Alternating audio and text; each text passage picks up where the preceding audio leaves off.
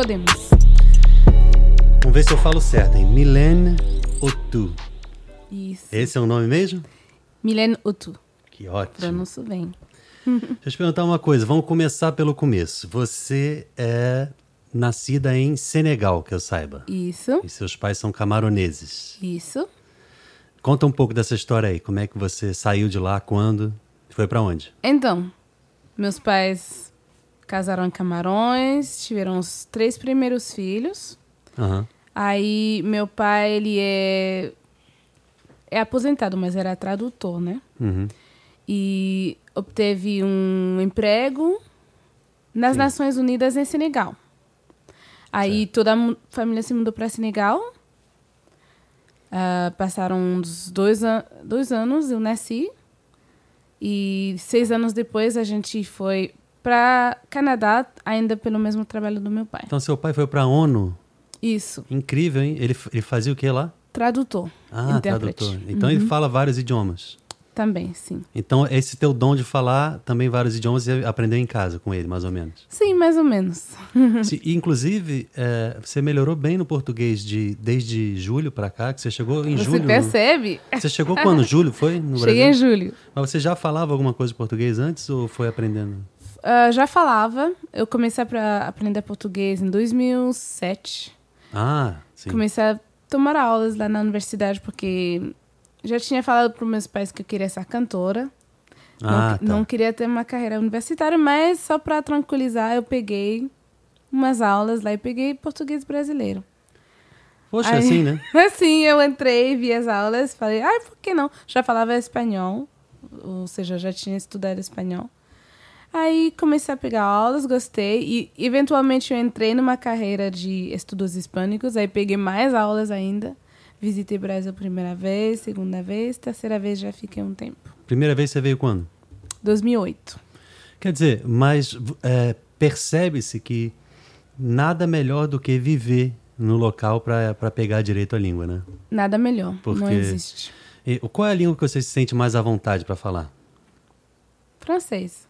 Porque é como se fosse a tua língua mãe, né? É minha língua mãe, na minha família a gente só fala francês. Mas em Senegal, qual é o idioma? Francês e Wolof. Ah, certo. Em Camarões, francês, inglês e todas as línguas nativas de lá. Eu tava. Engraçado, a gente que é nascido na América tem uma cultura um pouco ignorante em relação à África, porque a gente tende a achar que a África é um país só, enorme, né? Inclusive, é impossível, porque é um negócio tão grande daquele, tem tantas culturas Pois é. diferentes, né? Tem países colonizados por portugueses, outros por franceses, outros que não foram colonizados. Tem países que são inimigos lá dentro. Só Camarões, para te dar uma ideia, foi colonizado tantos, primeiro pelos alemães, depois eles perderam a guerra, todas as colônias deles foram repartidas. Camarões foi dividido em dois, uma parte dos franceses, outros dos ingleses. Aí depois se unificou em um país, mas dentro do país a gente tem mais de 300 diferentes grupos étnicos lá, com línguas diferentes. E a coisa da cultura se mistura com religião. Eu sei um pouquinho, por exemplo, tem um lutador do UFC que é o Israel Adesanya. Uhum. Ele é nigeriano. Sim. E a cultura nigeriana fala Yorubá. Sim. Yorubá, que é o povo mais vasto da África, que tem maior quantidade, é o povo que tem essa cultura nígero-congo, que é Sim. essa, a língua do- dos nigerianos e do Congo, né?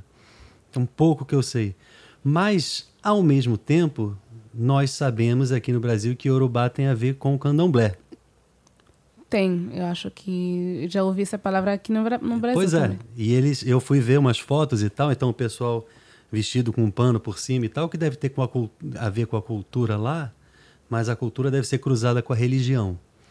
Você, falando em religião, foi criada sempre como católica? Sempre com católica. Porque, na verdade, Senegal você, você viveu pouco, saiu aos seis anos e foi para onde?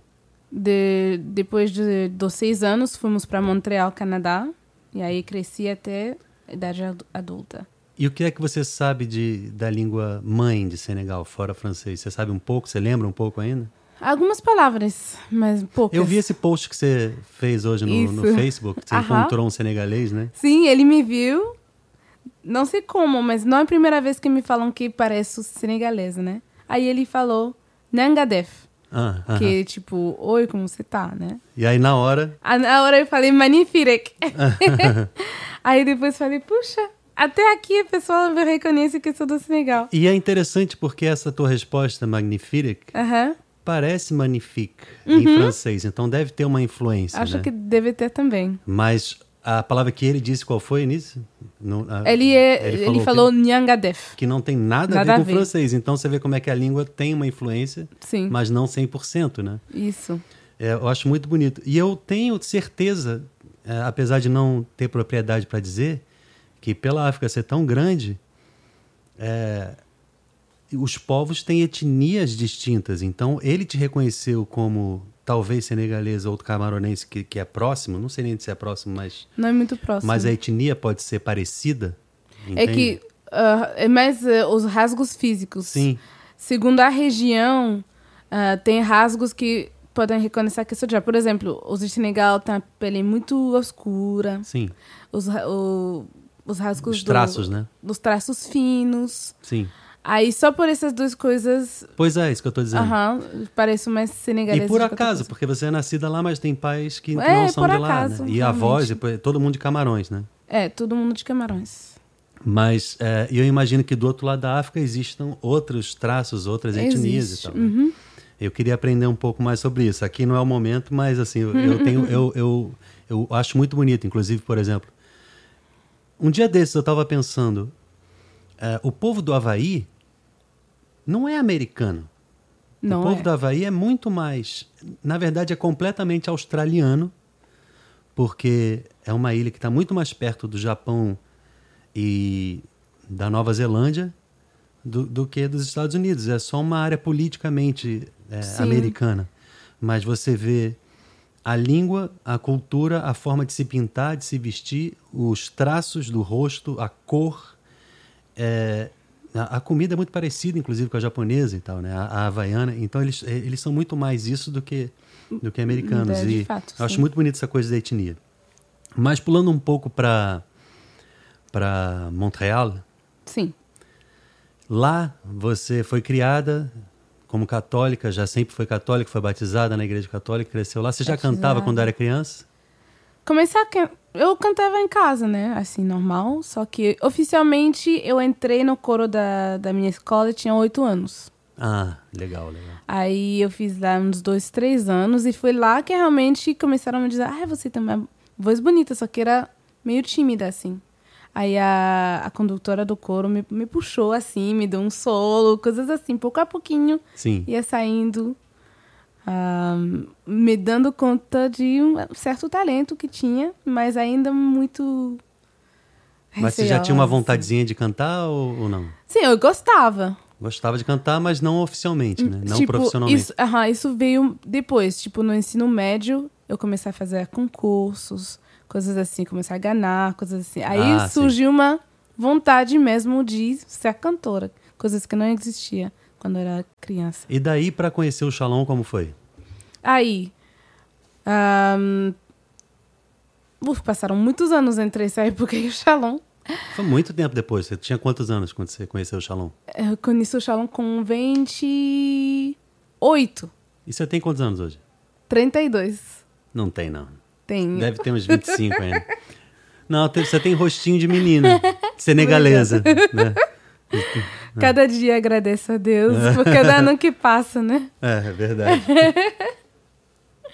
Aí, então, saí da, do ensino médio, entrei na universidade, que falei para meus pais que não quero fazer universidade, mas acabei fazendo. Tive umas decepções lá no mundo da música, que não é fácil. Aí eu falei, tá bom, vou entrar. Aí na universidade fiz o- uma graduação em estudos hispânicos, que foi quando aprendi mais português. E depois viajei um pouquinho e depois fiz mestrado. Sim. Mas entre os dois, eu fui na jornada do Rio de Janeiro. Você estudou o quê? Não entendi. Graduação em estudos hispânicos. Ah, línguas mesmo, assim? Isso. Ah, interessante. E aí, mestrado foi em quê? O mestrado foi em tradução. Só que. Puxou o pai mesmo, né? Porque o pessoal especializado em língua, é incrível isso. Sim. Então, ahm, assim. Em 2008 eu fui na Jornada do Rio, a Jornada Mundial da Juventude.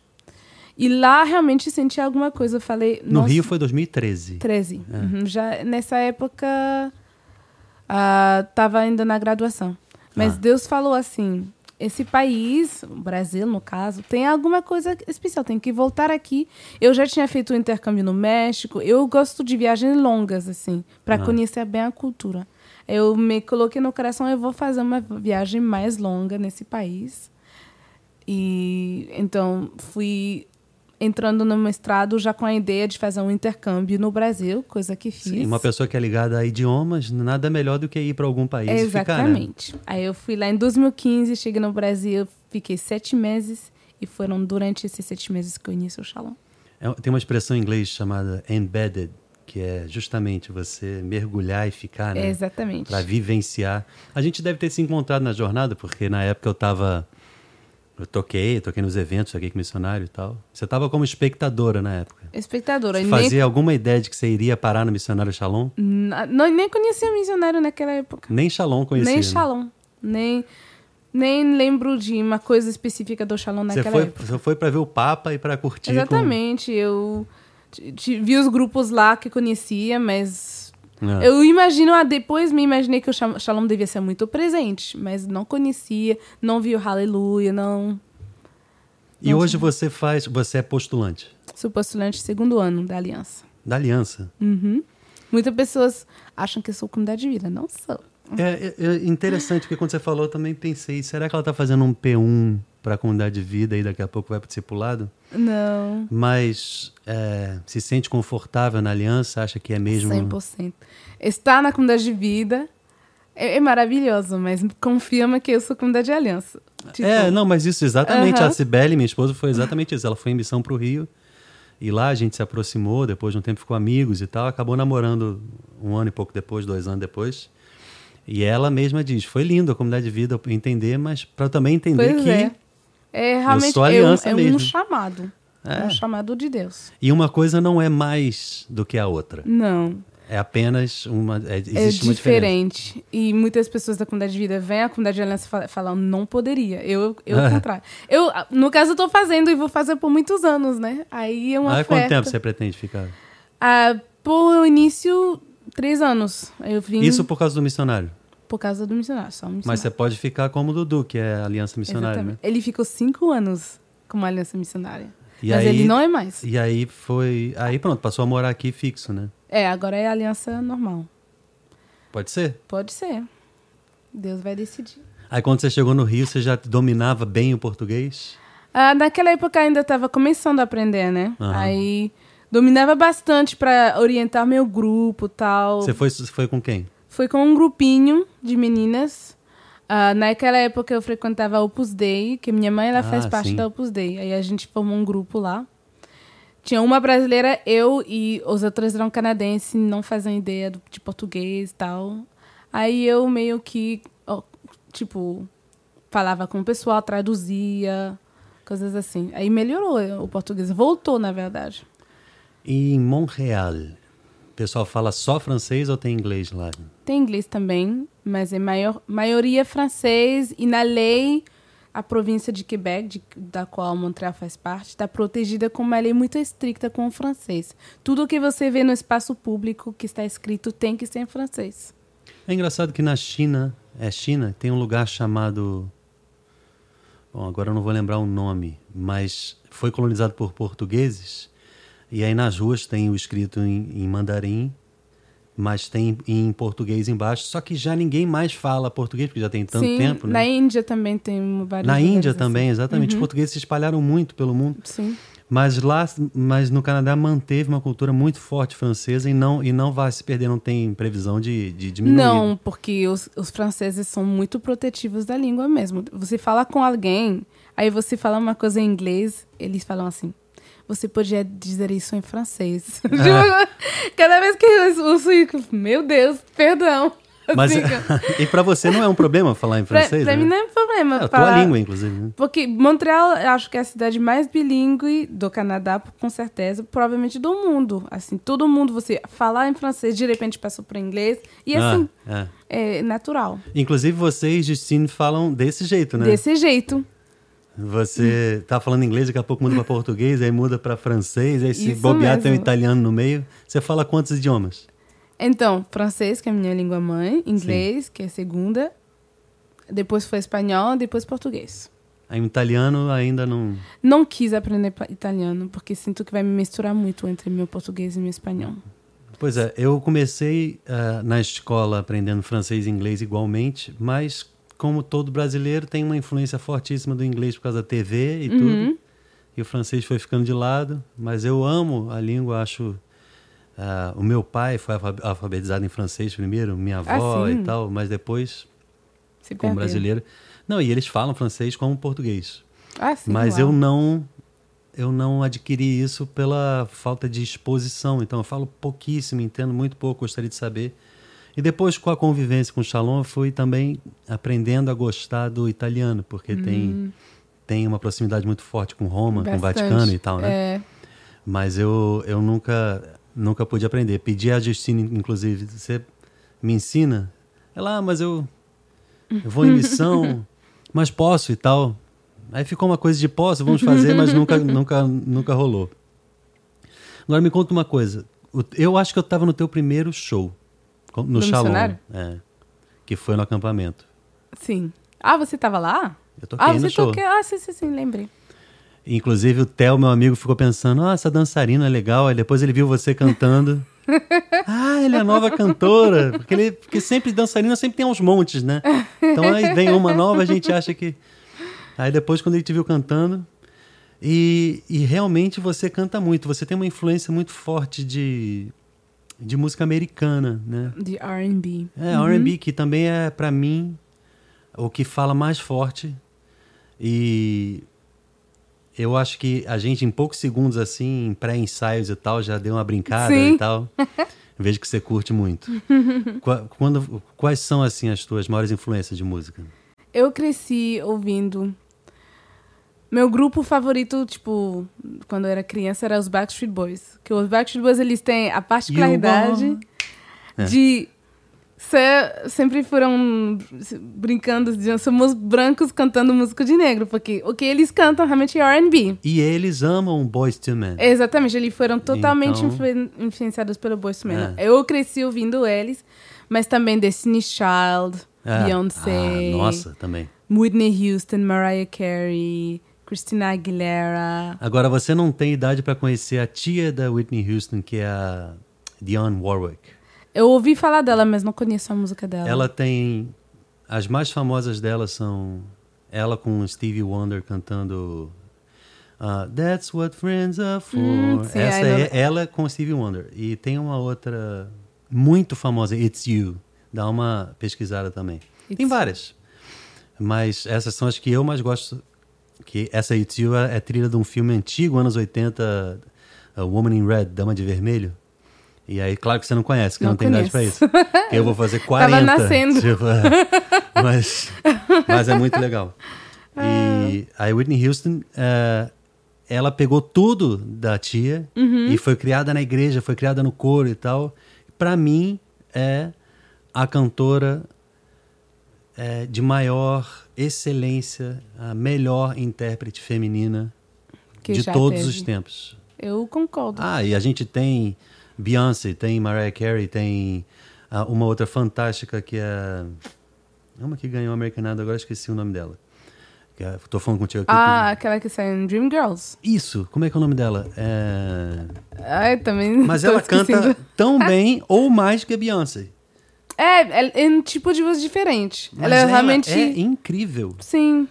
Agora, a Whitney Houston nem tem essa voz toda como a Beyoncé, por exemplo, que tem muito mais belting, domínio, uhum. vibrato, mas para mim é a mais perfeita, é que tem mais beleza, que tem mais emoção na interpretação e impecável. Lógico, na era de ouro, depois que as drogas começaram é, a afetar, e aí não, não conta mais, né? Pois é.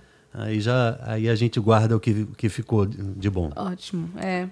Como é que foi a tua experiência de fazer um DVD tão cedo assim na carreira como cantora no Shalom? Um, interessante, um, mas ao mesmo tempo eu sinto que tudo que já vivi na música, né? Porque eu cheguei na, no missionário já com uma bagagem bastante. Você já cantava muito já tempo? Já cantava, já cantava, já cantei em bandas, cantei sozinha. Aí, pra mim. Foi melhor, não... né? Já estava segura. Exatamente. Pra mim não foi algo tipo, oh my god, não posso fazer isso.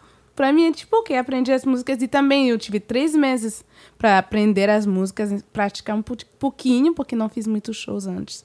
Fiz menos de cinco shows antes do DVD.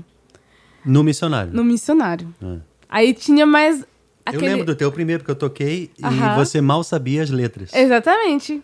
Só teu amor. Aí, tipo, botava o inglês ali no meio e tal. Era desse jeito. Aí tinha. Estava nervoso mais por essa questão que a questão de performar e tal. É. Mas, mas eu, eu achei que foi um momento muito bonito. Uh, Débora e Morel rezarem por vocês e vice-versa depois Sim. de vocês por eles, né? E o povo aceitou. Como é que, como é que você tem sido recebida? Eu sempre fico surpreendida, assim.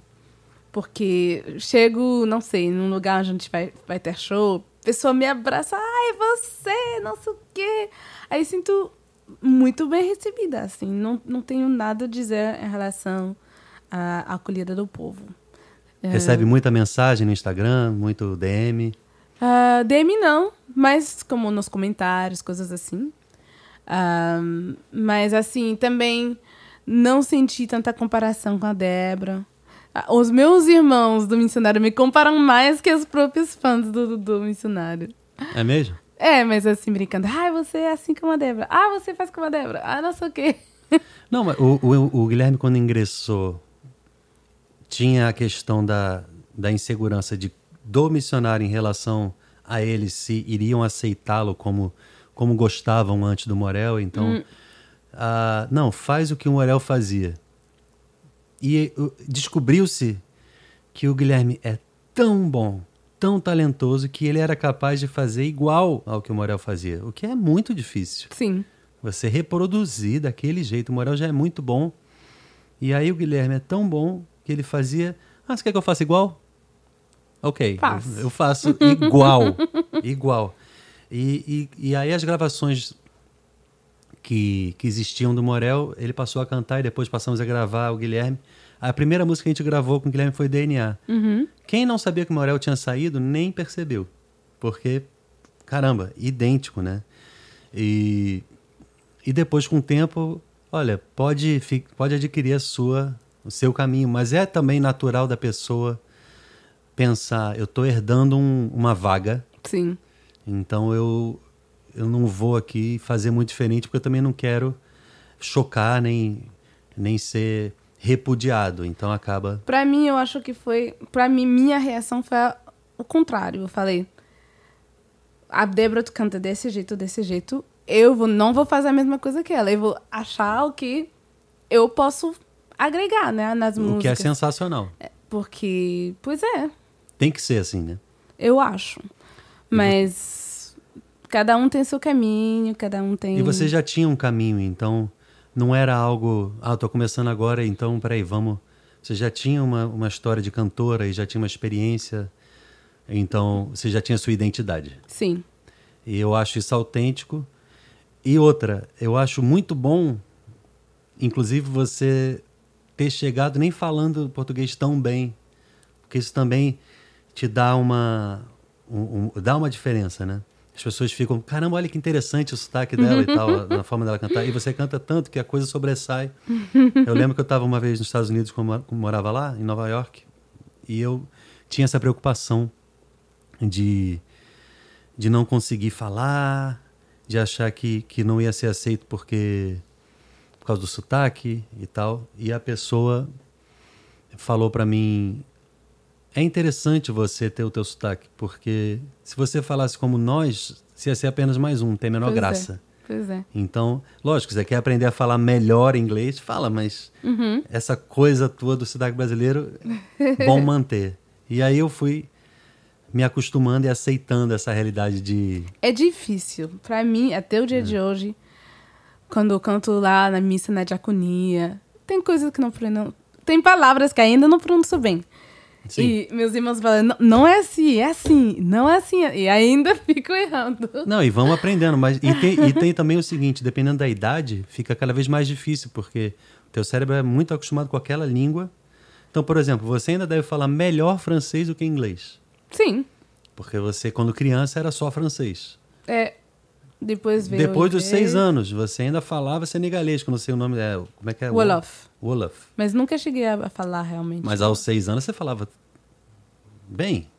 Wolof? É. Não. É Era que... mais francês também. Mais francês. Sempre foi mais francês. Ah, entendi. Uhum. Ah, então, então nem foi um choque tão grande, que era, só francês É. Chegando, em, em- chegando no Canadá, então aquela coisa continuou. É, francês vamos manter. Francês. Inclusive, teus pais devem ter ido para lá porque lá se falava francês e. Pois é. Aí, toda a minha vida, até os nove... Eu comecei a introduzir o inglês na minha vida quando a gente teve aulas de inglês, que lá é desde o ensino fundamental, Sim. aos nove anos. Que comecei a ouvir inglês, comecei a falar. Depois, aos 15, 13, 14 anos, chegou o espanhol. E depois, aos 20 anos, o português. E você, aos 20, já sentiu mais dificuldade de aprender o português do que quando você foi aprender inglês quando criança? A dificuldade foi diferente, porque como eu já tinha aprendido espanhol e que os dois são muito Muito similares, parecidos, é. aí eu falava muito portunhol, muito portunhol. Mas, mas de assimilar era igual. É, não, não achei difícil assimilar, mas a primeira vez que eu fui morar no Brasil, eu misturava muitas palavras, assim. Ah, mas eu acho que tá incrível. Você fala mais português do que eu falo francês, assim, de mil. Pessoal que tá assistindo, já estamos gravando. Eu tive que parar porque eu fui verificar a câmera. Aí eu percebi que eu esqueci uma luz que a gente acende para iluminar aqui. Aí fica essa sombra aqui. Ninguém reparou? Agora que eu tô contando, tá, todo mundo vai reparar, né? Porque eu sou bem esperto. Esse cara aqui, que fez esse quadro para mim, que é o logotipo do, do podcast, Sim, é é um bom. canadense Ah, sim. também, chamado Ted Munds. Só que ele deve ser da área inglesa, né?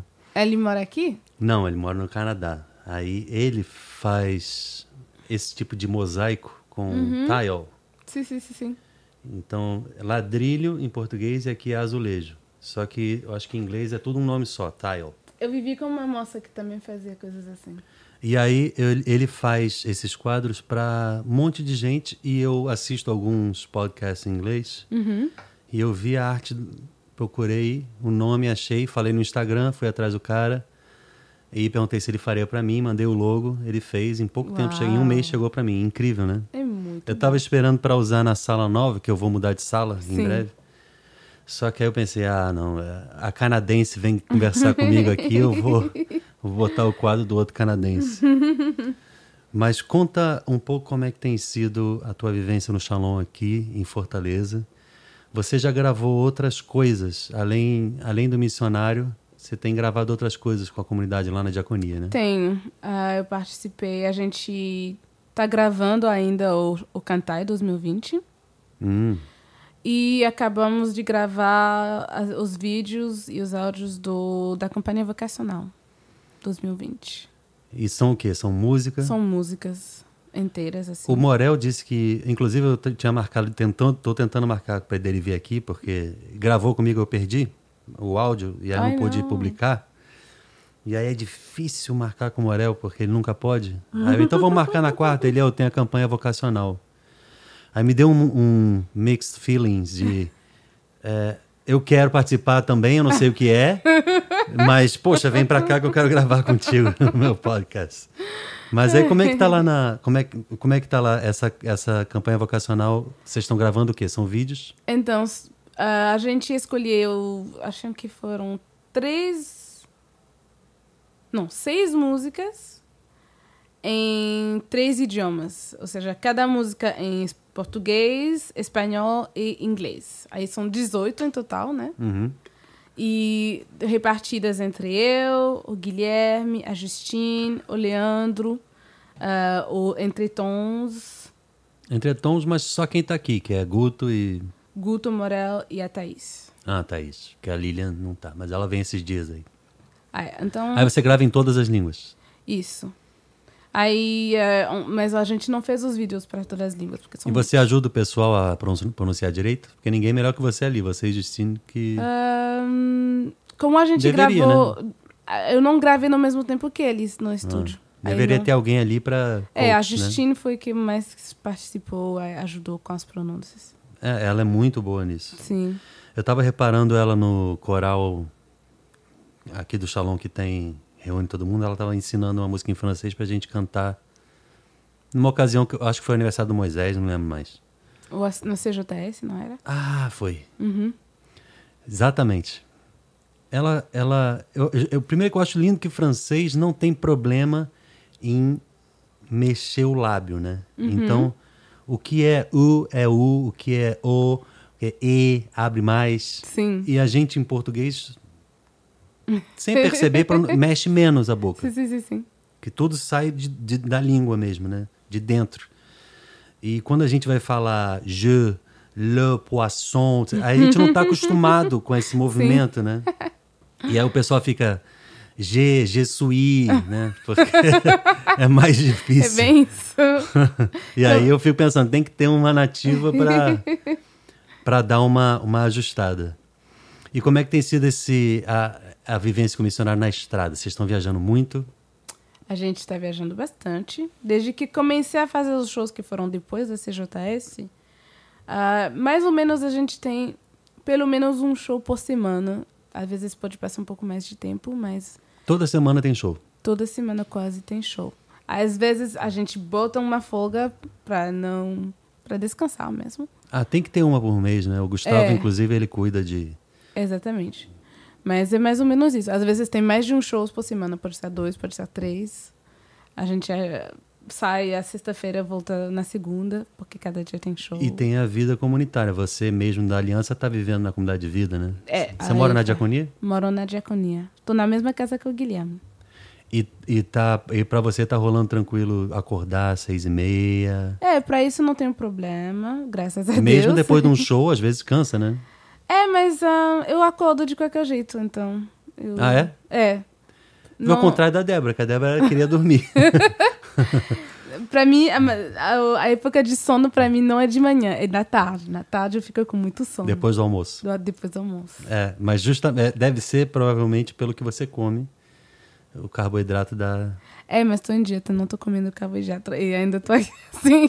É só ah, eu acho que você está com uma forma até mais magra do que quando você chegou. Definitivamente. Muito bem. Obrigada. Eu, está indo muito bem, muito comportada. E eu, inclusive, estava falando isso com o Bruno Faglione, você deve saber quem é, que é o uhum. cantor do Rosa de Saron, porque é, a gente tem uma relação de amizade, porque ele começou trabalhando. Começou não, mas a gente pegou ele para produzir na, na fábrica, minha produtora, Fábrica Produções. E aí a gente começou a querer lançá-lo como cantor solo e logo depois o Rosa chamou ele para fazer parte da banda. E eu imagino que nessa transição de responsabilidades e de uhum. grandezas, ele tenha sentido a pressão. É uma pressão enorme. De assumir uma coisa que já, já é grande e que você não ajudou a fazer crescer. Você hum. já pega ela lá em cima, né? Rosa é uma banda enorme. Então, eu acredito que emocionalmente para ele tenha sido difícil e ele engordou. Então, ele já não é alto. Uhum. Né? E, e, aí, qualquer, qualquer centímetro para uma tipo menina. Eu. Não, mas para uma menina não ser alta é normal. Mulher alta é que é raro. Agora, para um homem, já fica menos uh, interessante de, de se olhar, porque a gente supõe que homens sejam mais altos e então qualquer centímetro já fica gordinho. e eu fui falando para ele, olha, aí logo que ele entrou no Rosa, antes de gravar ainda, a gente, eles chamaram a gente e perguntaram: "Ah, você pode produzir a primeira música e vamos fazer o CD e tal?" E aí depois eu puxei ele de lado depois da reunião, que eu fui a Campinas para me reunir com o pessoal. Depois eu puxei ele de lado e falei: "Olha, a gente vai gravar, você vai fazer clipe, vai participar do show, mas você faz só o seguinte: emagrece antes de gravar esse clipe. e aí, quando ele teve aqui recentemente, ele veio gravar o podcast comigo e a gente conversou de novo. Eu falei, cara, pensa o seguinte: hoje você tem uma, uma motivação maior. Porque, por exemplo, para mim, se eu ficar gordo, se eu ficar magro, tanto faz, porque ninguém tá me cobrando, eu não tenho responsabilidade é. de aparecer num palco. Eu até toco e tal, mas eu tô no teclado ali atrás. Sim. É, agora que eu tô aparecendo mais em vídeo assim, eu fico um pouco mais preocupado. Mas até então, não. Então, aí eu dizendo, mas para você, você tá sempre no palco, você tá sempre na internet, sempre na TV, sempre aparecendo. Quanto mais bonito você tiver, melhor para você, melhor para a banda, melhor para a carreira, mais e, e, e, parece até ser uma coisa fútil, mas, fútil. mas, mas a questão é que não é pela, pela aparência somente, uhum. e sim por tudo que envolve uh, o, o, o, agradável de ver, o, o, o, receptivo, as pessoas vão receber melhor, mesmo sem a consciência, sim. entendeu? Porque a arte não é só áudio, é audiovisual. Então tem que ter um bom clipe, tem que ter um bom cantor, tem que ter um bom show, uma boa luz, um, uma boa aparência física. E, é. e, e, com certeza você tem essa consciência, né? Porque já o quê? Tem quatro, cinco meses que você está por aqui e Sim, já mas... pegou o ritmo e já. É, mas também tiveram que ter essa conversa comigo, que olha, Milene. ah, falando com foi. você também? Aí eu, a única motivação que não tinha que, que desenvolver no, na hora. E, tipo, uma semana depois já tinha perdido dois quilos, assim. Mas é, qual, o que é que você tá fazendo? Só fechando a boca ou tem algum, Aí, alguma dieta? Antes do CJS, CJS, só tinha tirado os carboidratos, mas não faz muita diferença. Não, faz grande diferença, mas se faz, você cortar de mas verdade. assim... É, exatamente. Só que no Shalom, na comunidade de vida... É, muito difícil, amigo, você não tem muita opção, assim... É não, o que tem ali, você vai comer e pronto. E ainda mais viajando, né? Mas não é só isso. Eu me, me toquei que a gente tem muita comida social. Muito comida Exatamente. social. Ai, não sei o que, aniversário de tal. Ah, festa de tal santo. Ai, não sei o que, coinonia. Coinonia, ah, aniversário ai, do irmão. Exatamente. Aí você acaba comendo em todo lugar, em todo tempo. Aí no momento que, que me percebi isso, começar a recusar, não, obrigada. Às vezes falo, não, não vou, assim. tem que falar assim, porque senão não, não consigo. E, e viajando. Viajando aí também. o pessoal que te recebe, Exatamente. mesa farta, cheia de salgadinhos, cheia de coisa. Aí precisa de muito autodomínio. Fora de carboidrato, que é outra coisa também. É. E aí, é, eu acho que uh, o grande macete, inclusive eu, eu tenho tentado fazer, minha mãe que está aqui atrás, também, desde que ela chegou em Fortaleza, que agora está hospedada com a gente, vai ficar uns meses aqui. Que bom. É, depois do jantar, você não come mais nada. Também. E aí, de manhã, você só vai comer na hora do almoço. É, mais ou menos. É difícil, mas é bom. Porque você já. Metade do seu dia, você já não está comendo nada. Hum. Só tomando café sem açúcar, se quiser, água e acabou. Eu não tomo café, mas eu tomo um ovo. Passa a comer. Passa a tomar café. Ai, não, não gosto. Ah, é ruim. Daqui a pouco você acostuma. Se você ficar 16 horas com a boca fechada, você vai adorar café. Porque a única opção que você tem é água. Mas eu, eu peguei café. uma dica que o nutricionista do Gustavo falou pra ele, e aí eu tô falando pra mim. Ele começou. Ele come dois ovos uh, fervidos, assim. Sim. Eu como um. Ovo cozido. Ou ovo cozido, isso. Ou fruta. Só isso. É, mas fruta tem açúcar. E aí você não, você quebra a, a ingestão de açúcar, que é a, a principal. O carboidrato que vira amido, que vira açúcar. Se você está ingerindo carboidrato ou açúcar, você está ingerindo a mesma coisa no final das contas. É, então, o que você é precisa cortar. Assim. Não, um suco de laranja para o cérebro, para o corpo, é igualzinho um copo de Coca-Cola. Então, ah, você está achando que está fazendo uma coisa saudável, que é tomando um suco de fruta, e na verdade você está tomando como se fosse um copo de Coca-Cola. E o que, o que importa é você não ingerir açúcar e pronto. E se você ficar 14 horas ou 16 horas sem ingerir carboidrato e açúcar, então depois durante o dia você pode almoçar normal, pode viajar, fazer teu show, comer salgadinho e tal, porque você já está pelo menos. Uh, o dia tem 24 horas, você está mais da metade do dia sem comer. É. Isso já Mas como é um... não tomo café, Aí fica sem nada, nada, Aí né? é água. Ai, não. não Água e consigo. bota um limão. Pode espremer Eu limão acho que nem na comunidade nem, nem vão me deixar. Eles estão me deixando sozinha sem dizer, porque É. vem que tô comendo alguma coisa, né? Não, mas você vai comer na hora do almoço com todo mundo. Você vai pular o café da manhã. Daqui a pouco eu vou ter que encerrar, porque já tá tardezinho, você ainda vai para a diaconia, é outra cidade. Muito longe. Mas você já tem uma curiosidade, porque eu acho você tão ta- talentosa e tão gente boa e tem um carisma que eu vejo, eu vi você poucas vezes no palco que a gente fez juntos, provavelmente três shows, CJS, Aleluia e um, um no acampamento. Mas já te vi assim. Aleluia, você fez? Fiz Baqui e Solas ah, aqui. exatamente. E aí, mas é, você na frente, você se sente bem. E eu percebi, depois que você me contou agora, que eu entendi, você já tinha Sim. costume, né? Porque eu achei tão rápido. E você pensa, quem sabe, um dia, someday, somehow, ser cantora solo no Shalom? Ahn, eu sei que no Shalom tem dois jeitos de ser cantora solo. Ou a comunidade que discerne, que te- vai te puxar e Sim. tudo, tipo Ana Gabriela Davidson Silva. Uhum. Ou você faz sua coisa, garante seu sucesso e naturalmente as coisas vão acontecer. São as duas coisas, na verdade. Aham. É, Tipo o Igor Fernandes, por exemplo. É, mas o. Aí- Não, são duas coisas. Você sendo da aliança, você tem a, a liberdade de perceber que isso pode ser um trabalho seu, né? Enquanto que na comunidade de vida, você não tem um trabalho a não ser aquilo que, que diz respeito a, ao que a comunidade de vida sugere você fazer e vocês vão discernindo juntos. Não é, não é que seja uma coisa presa a outra. Mas na aliança você precisa trabalhar para ganhar dinheiro. Sim. Então, ser cantor solo na comunidade de aliança é uma opção também de É. trabalho.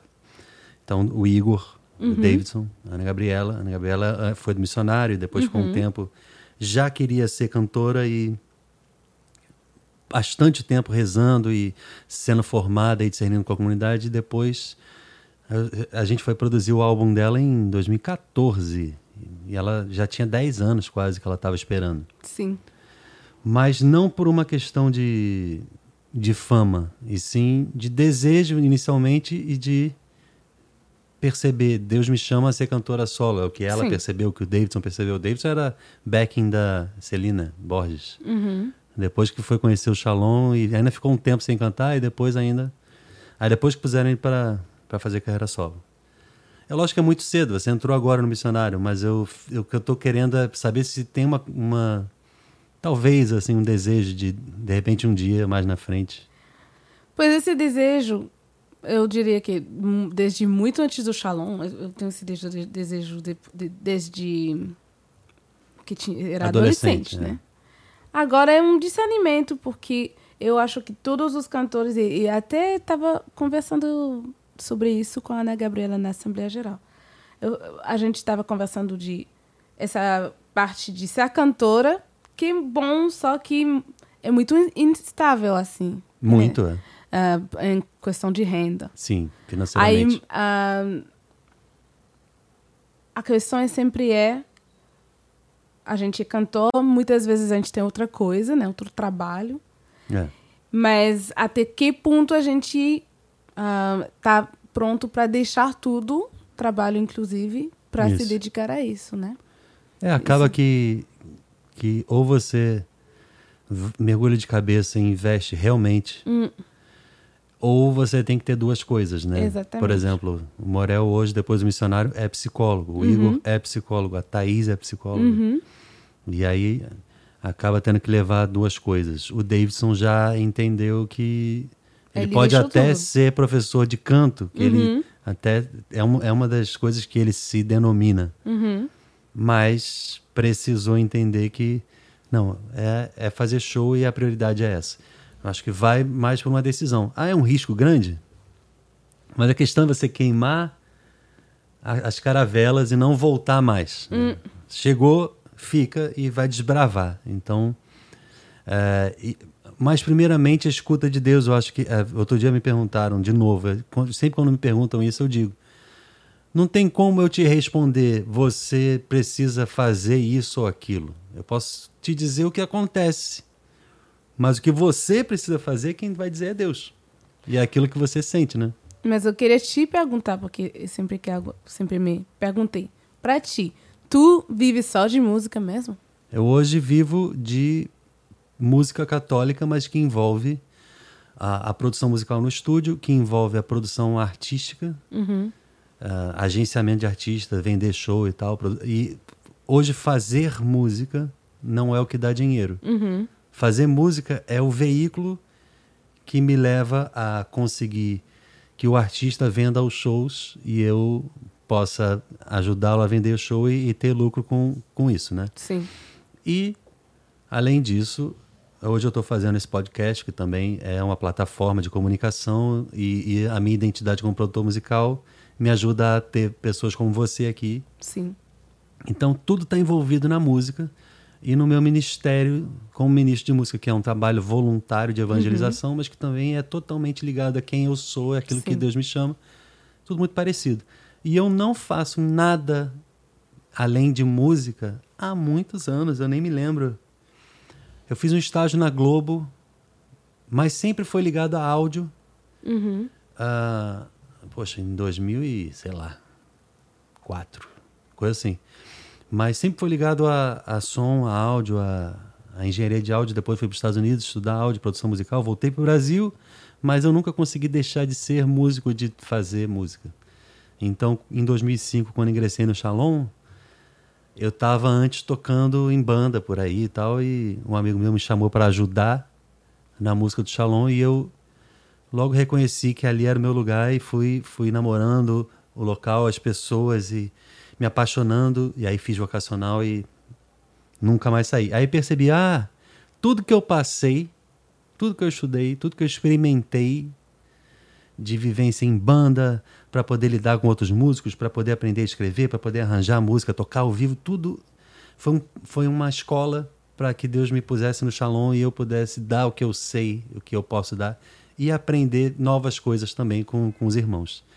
E aí eu fui descobrindo a produção musical dentro do Shalom, porque até então eu, eu fazia de brincadeira, assim, mais como hobby do que como qualquer outra coisa. Mas eu hoje entendo que tudo se tornou ponte para chegar onde eu cheguei. E eu meio que vejo isso, e por isso que eu perguntei de carreira solo, porque eu não eu não tenho desejos para você, nem expectativas de que você seja uma cantora solo, mas eu acho que a coisa em algum momento pode acabar Pois é, claro. se tornando, né? Porque Sim. você já era cantora solo. É, E você hoje foi chamada a estar no Shalom e cantar no missionário, mas pois todo mundo sabe que o missionário, ele dura muito tempo, mas ele não é eterno. Não- Ninguém vai não dá morrer. pra no- ser. Exatamente, não dá pra ser. Aí, como eu não sou comunidade de vida, como você ressaltou, né? é. A gente sai de lá e a gente tem que ganhar a vida. Aí, É, tem gente que para de cantar, mas eu acho que pra você, se você Pois é. parar, vai ser uma perda pra você e pro mundo, né? Eu Assim. sei que sempre vou cantar, seja no Shalom, seja. Mas agora acho que também vai depender de muitas coisas. Se eu fico no Brasil depois do missionário, se volto na minha terra. Mas vai ser uma cantora do Shalom no Canadá ou em outro país. No Canadá vejo difícil, viu? O Shalom está expandindo cada vez mais, né? Sim. Já, já estão nos Estados Unidos há algum tempo, Boston, né? daqui a pouco vai, pra, vai abrindo para dentro dos Estados Unidos. É, Tem na seria, Europa. seria cantora católica sendo Shalom, entendeu? Porque canto, cantora do Shalom dá em Fortaleza, mas no resto do mundo, que não necessariamente sabe que é o Shalom, cantora do Shalom não quer dizer nada. Não, é, com certeza. É, é, tipo, Mas isso também se dá pelo fato de que não existia gente que dominava outros idiomas. Então Sim. a coisa ficava só dentro do Brasil. É, eu tenho uma fita cassete ali, Shalom Internacional. Mas se você for ouvir, é um povo que não, não falava nada, entendeu? Não falava nada direito.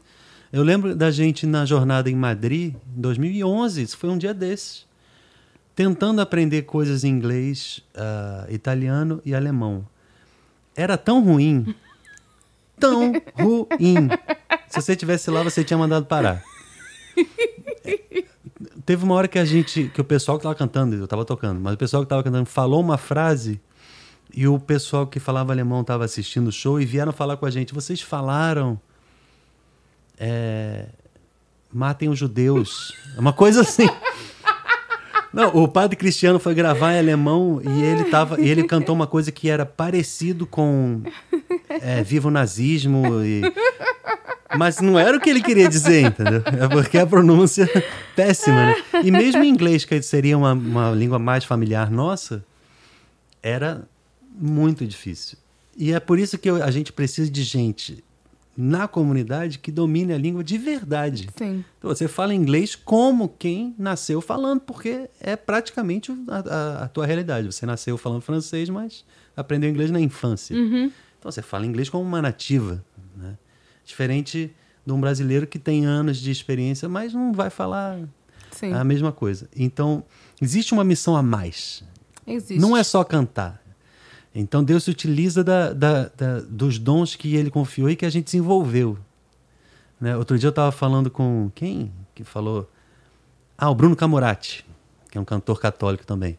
E ele falou: ah, a, as pessoas não estudam composição, estudam voz, estudam instrumento, mas não estudam composição.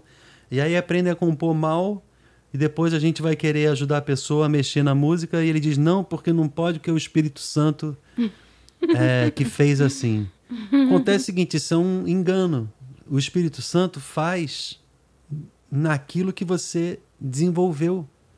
E se você desenvolveu pouco, Deus vai mandar canéis para desenvolver. Vai entrar ali e vai fazer, ok, vamos, vamos trabalhar com, com o que você. Então, se você é super desenvolvida em canto é, e em idiomas, com certeza você vai ser assim uma serva, uma ferramenta muito importante e é isso que eu espero e é isso que eu já prevejo que vai acontecer. Vai ficar registrado quando acontecer. A e aí a gente vai... vai ver esse replay.